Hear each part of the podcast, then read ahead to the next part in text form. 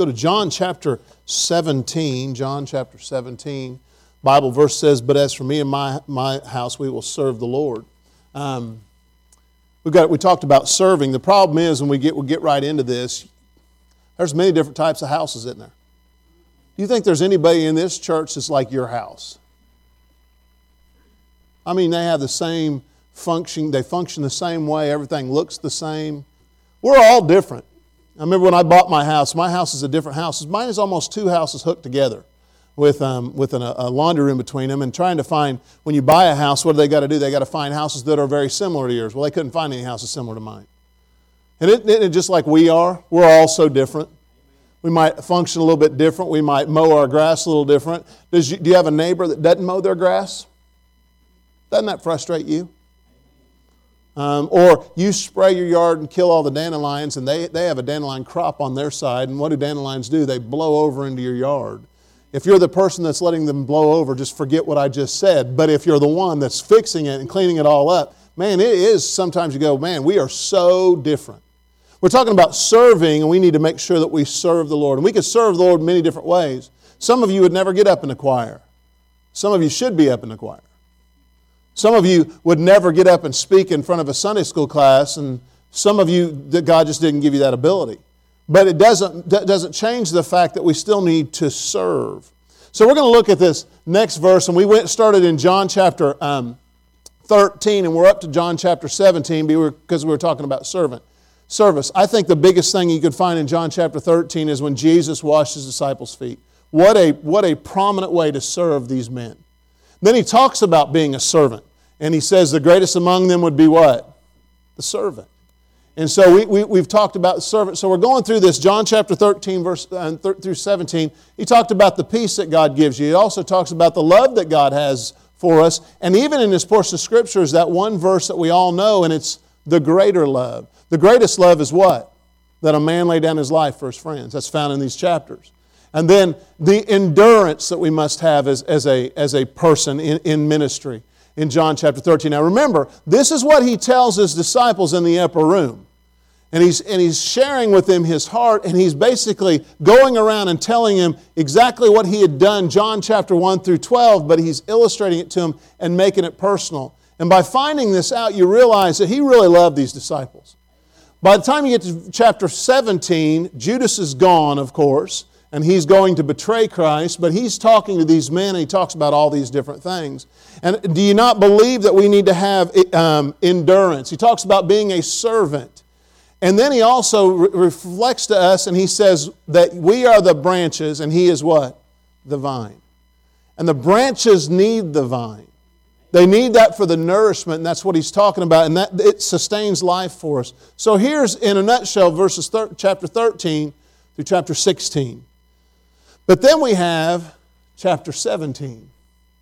Chapter 17 is an interesting chapter because when we look at this, what, what's this story in the Bible have to do with us? John chapter 17. Something happens in John chapter 17 that's not in John chapter 16. Who is Jesus talking to in this chapter? Go to, verse, go to chapter 17.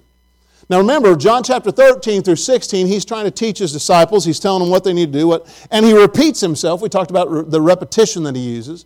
And he starts talking to them. He loves them.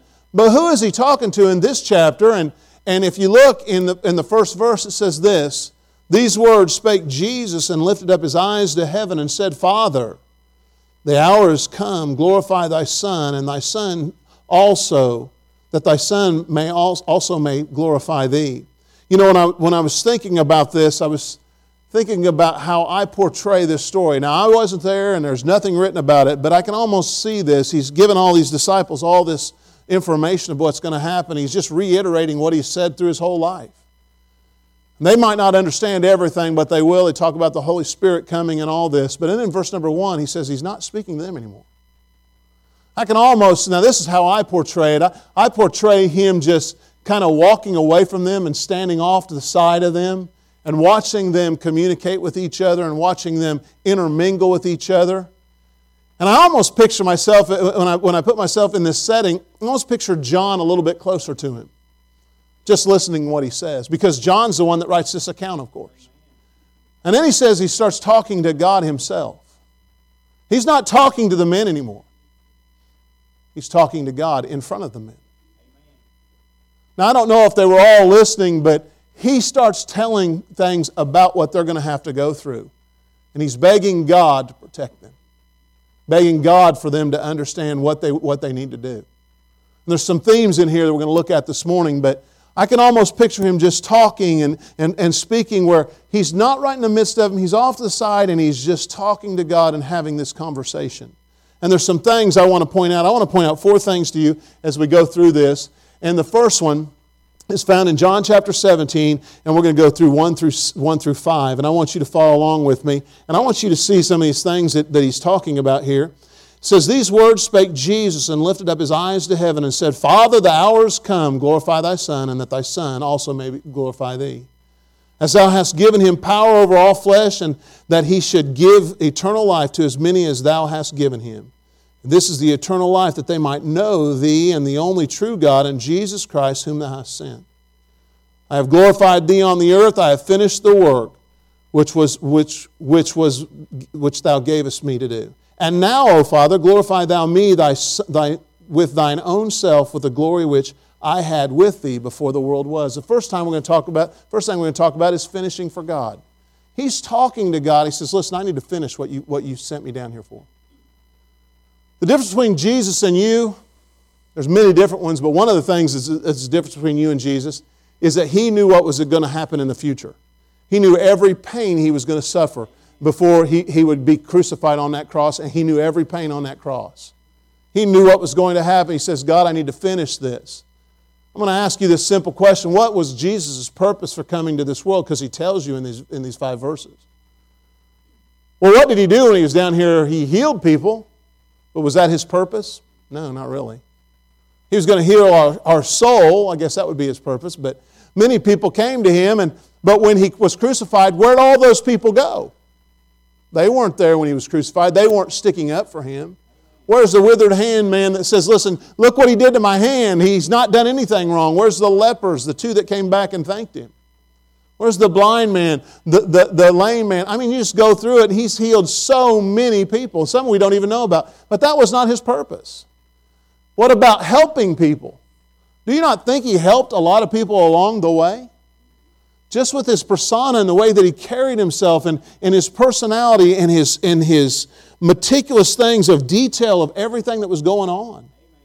He was all about helping people. But that was not his purpose was just a side issue. How about honoring? Didn't he teach his disciples to honor? Absolutely, he did. But do you realize in those two verses, there's twice two words are used, and this is what his purpose was for. As he's talking to God, and God already knows his purpose, John writes them down. You know what his purpose was? It's called eternal life. Go to verse number two. and you see um, John chapter um, John chapter 17, verse number 2, it says, As thou hast given him power over all flesh, that he should give eternal life. He says, Listen, that's what, he's, that's what I'm here for. Everything leading up to this, of course, he's perfect. He needed to be the perfect sacrifice, and we know all those things. He has healed people, he has helped people, he has honored people. But his ultimate thing for, for coming down on this earth to be born in a manger was to die on a cross for eternal life for us. We gave this, we talked about last week on Sunday night, we were talking about eternal life, the, the, the doctrine of eternal life, and that's great to have. He'll never leave us nor forsake us. And that's why he came. Go to verse number three, he says it again.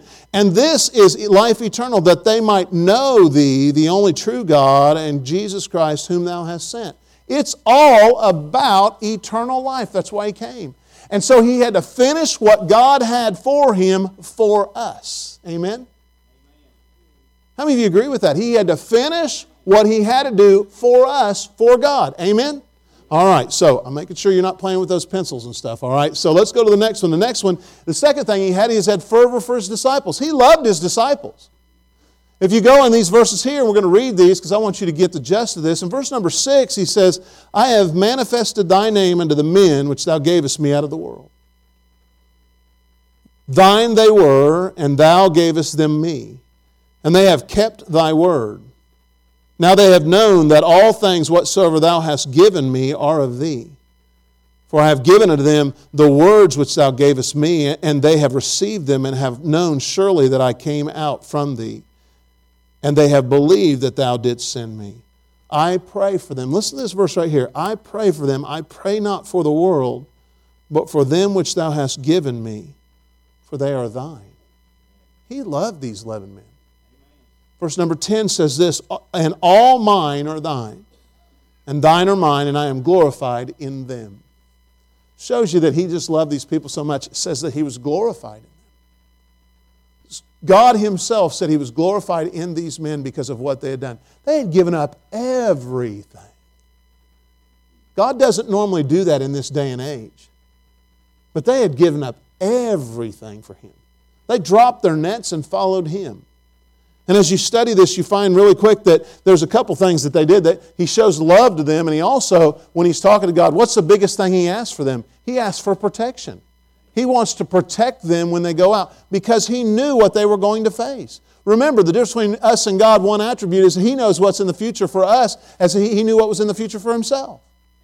So he knows what you're going to, he knows who you're going to talk to tomorrow. If I gave you a piece of paper and I said, listen, I want, Cecil, I want you to write down everybody you're going to talk to tomorrow, I guarantee you wouldn't get everybody. But God knows. God knows what you, who you're going to talk to, God knows what you're going to talk about, and God knows where you're going to talk. He knows everything. He, he's using this love and protection. He loves these disciples. So the first one is he need to finish for God. He also need to show his fervor for his disciples. And the third one is this the future for his disciples. Wow. Now, when you look at this, you'll see some interesting, interesting points on this. When we look at this, there's, there's a couple things, and let's start in verse number 11. It says, And now I am no more in the world, but these are in the, but these are in the world. And I come to thee, Holy Father, keep through, through thine own name those whom thou hast given me, that they may be, what's the next word? One. And then he gives an example after this, really quick. He says, One, as we are. See, God and Christ are one. He says, Listen, they need to be one. There's going to be so many things against them. They, they, they need to understand that they need to be one. You know what this is called? Unification. Unified. We got ready, we got back from our trip yesterday. I want to say it was Scott and I want to say it was Priscilla. They were talking right when we pulled up, and I remember them saying, You know, I didn't even realize you came to the church, or I didn't even know you. I think it was you two that said this, and, they, and then they made this statement. They sit in different parts of the church. And then I'll never remember, I always remember Priscilla, she said so many wonderful things that trip. I just, I just, they just keep coming to my mind. And here's what she said She said, That's why we go on these trips, so we can get to know each other. You remember saying that? You said so many things, but that was one of them, amen? That's why we go on these trips to get to know each other. We're supposed to be unified. I don't know of any divisions in this church. There is, please don't tell me. I don't want to know them. But you know what? We've got to be unified. You know what that means, Bernard? When someone has a prayer request, we can all share it and we can all pray over it. When we have a burden, we have a blessing was talking to our Sunday school class. I talked about a blessing. I think I, I, I, called on Russ. He goes, I've got so many blessings, I don't even know which one to share. Amen? Why don't we all say that? Amen? We've got to be unified in what we're doing. There's a unified goal of this, and he's talking to his disciples. He said, Listen, God, please have them as me and you are. Have them unified. Because don't you think they had different personalities? Oh, wow, did they have different personalities.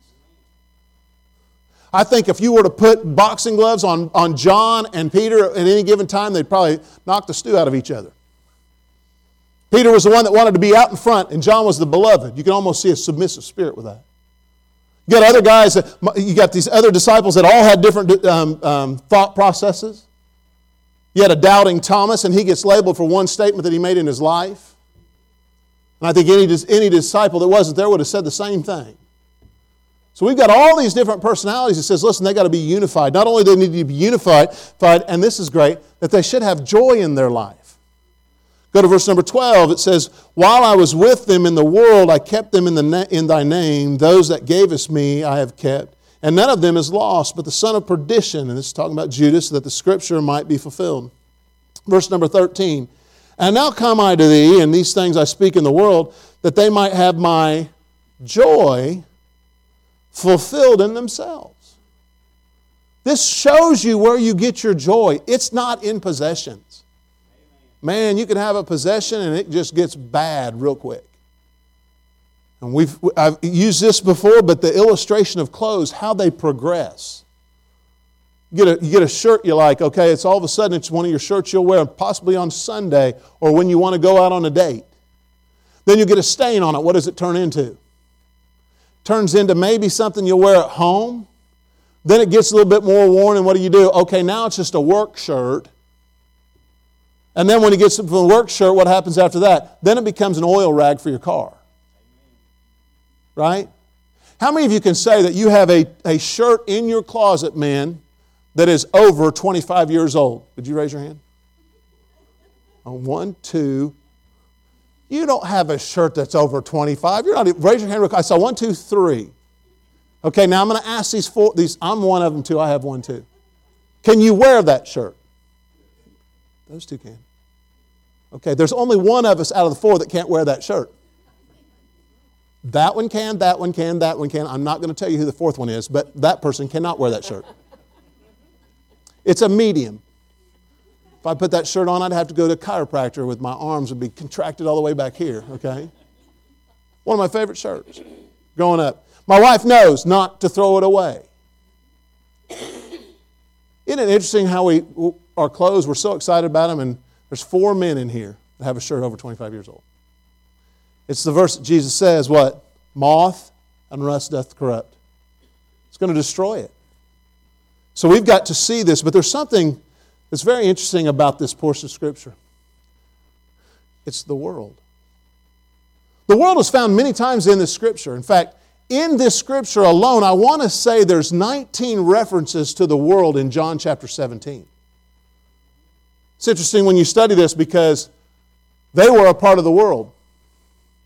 And Jesus uses these, these assets about them and he talks about them. Let's look at some of these things real quick. There's two words that are found in, the, in when you look at the world there's of the world, and then there's in the world. And I want to break these down for you so you can see why this is important because Jesus was concerned over his disciples because of what the world would do to them. He wanted them to be strong enough to handle it, mature enough to understand what's going on, and strong enough to move forward with whatever happened. So let's look at some of these words with the word of. You, you find them in, in a couple of verses. Of, you find John chapter 17, verse 6. It says this in verse number 6. It says, I have manifest thy name unto the men which thou gavest me out of the, wor- out of the world. Pulls them out of the world. Go to the next verse in verse number 15. If you jump down there, I pray not that thou shouldest take them out of the world, but thou should keep us them from the evil. This is saying, listen, the disciples are going to be out there, they're going to see it, but keep them from evil because they're of the world. If you continue reading, there's two more verses that says of the world. John chapter 17, verse 14 says this I have given them thy word, and the world hath hated them because they are not of the world. Although they are of the world, they're not of the world because Jesus made them different. And he understands when we're different, people aren't going to like us. If you don't understand that, you've not watched of the media. You say one thing that's wrong and you'll get blasted for it because you're not like them. We are Christians, we're to be, be like Christ. Keep reading in verse number 14, even as I am of not of the world.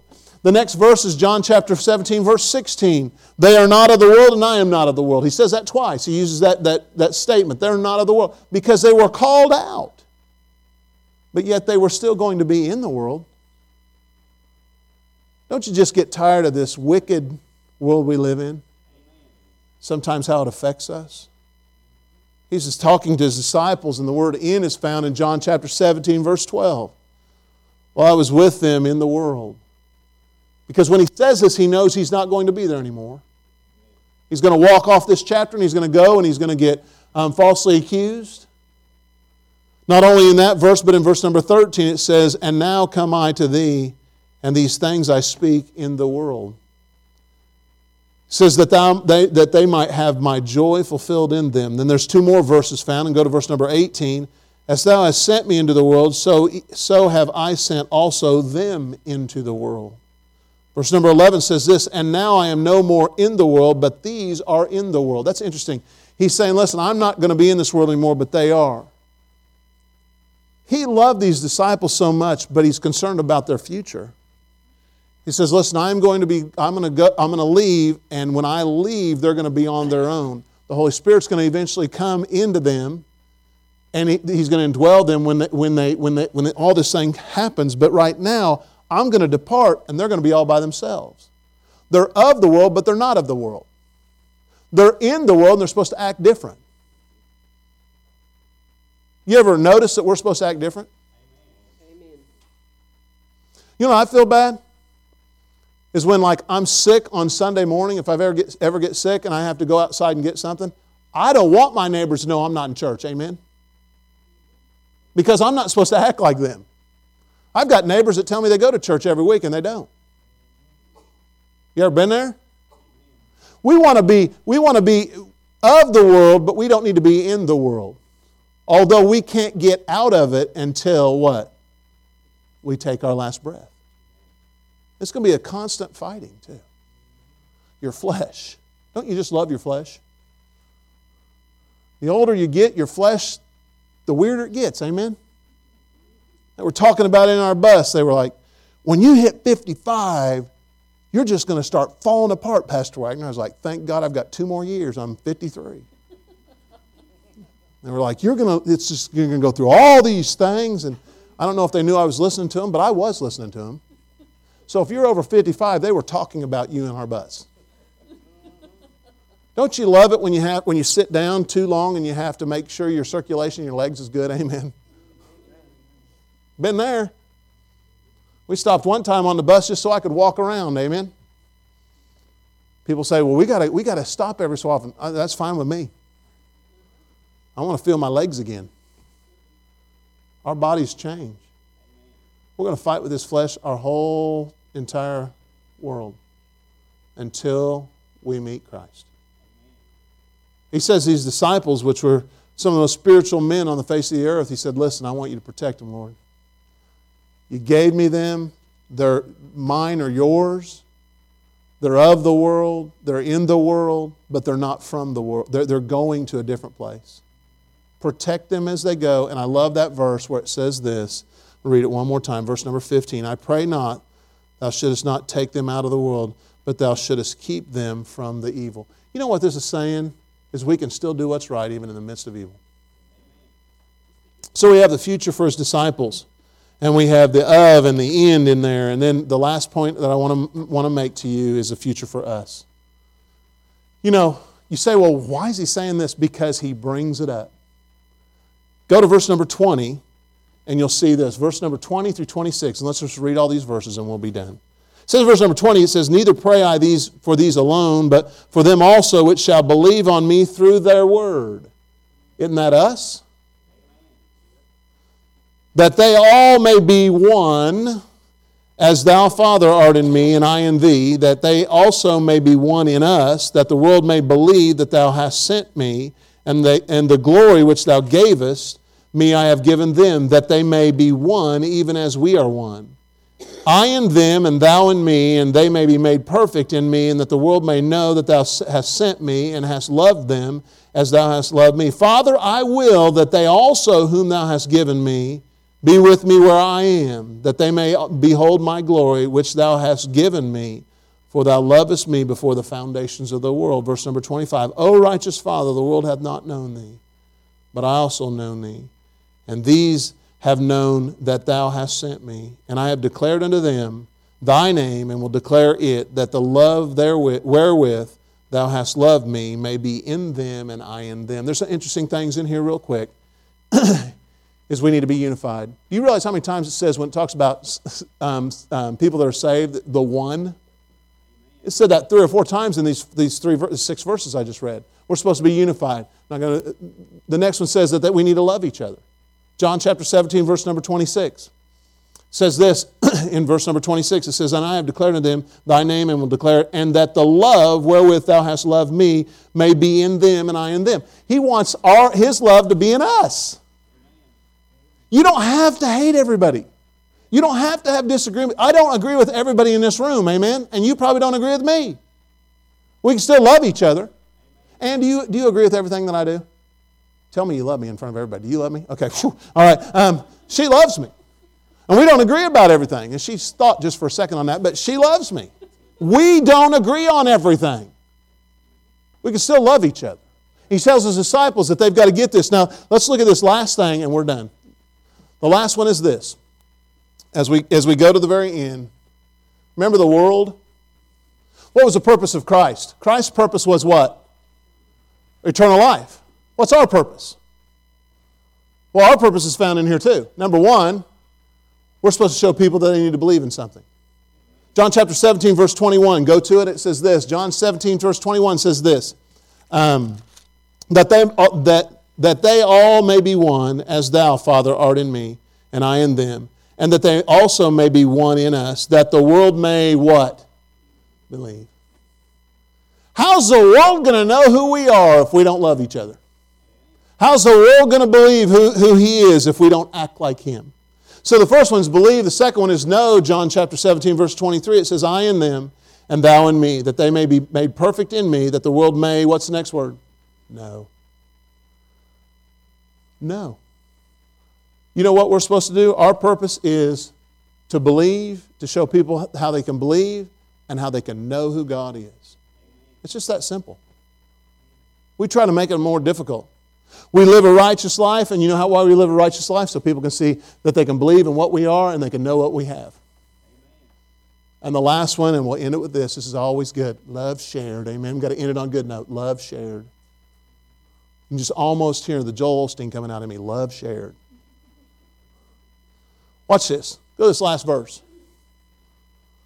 Verse number 26 says, And I have declared unto them thy name, and will declare it, that the love wherewith thou hast loved me may be in them and I in them. This is what God's saying. This is what Jesus is saying, and John writes it down. He says, Listen, I need, he, remember, he's the one that's the beloved. He's the one that loves Christ and always close to him. He listens to Jesus say this, and Jesus says, Listen, I need to have the love that he has for me for others so that they can know and they can believe. My purpose is to share my faith. And I do that in many different facets. Your purpose is to share your faith. And remember who Jesus is talking to right now. He's not talking to the disciples, he's talking to God and sharing a petition with God saying, Listen, these people, these men need this, and not only do these men need this, but the future generations need to have this in their life. Because people are counting on us. We sometimes like to think we live on an island, but we don't things that you do. I mean, all it takes is for me to lose my testimony. I, I don't know if some of you don't have neighbors. I'm thinking of the Barnetts, they don't have neighbors right beside them. And, and other people, Larry, Larry Hilton, I think you could yell as loud as you wanted your wife and no one would hear, right? But she would hear it. Just remember that, okay? But some of us live in, in areas where if I did something at my house, it could affect my testimony to anybody around me. Right? So we've got to be able to understand what our purpose is. Our purpose is to share our belief, to share the knowledge that we have in Christ, and to show love to people. That's what God wants us to do. And that's how he ends his conversation in the upper room. Because go to the next chapter, he's leaving. One of his disciples has heard all this. He's going to defend him, cut off a guy's ear. But then that same disciple is going to do what? deny him three times. He is all alone. And the only thing Jesus has for him in this chapter and the next couple chapters is God Himself. Aren't you thankful that He's done more for us Amen. than what sometimes we do for Him?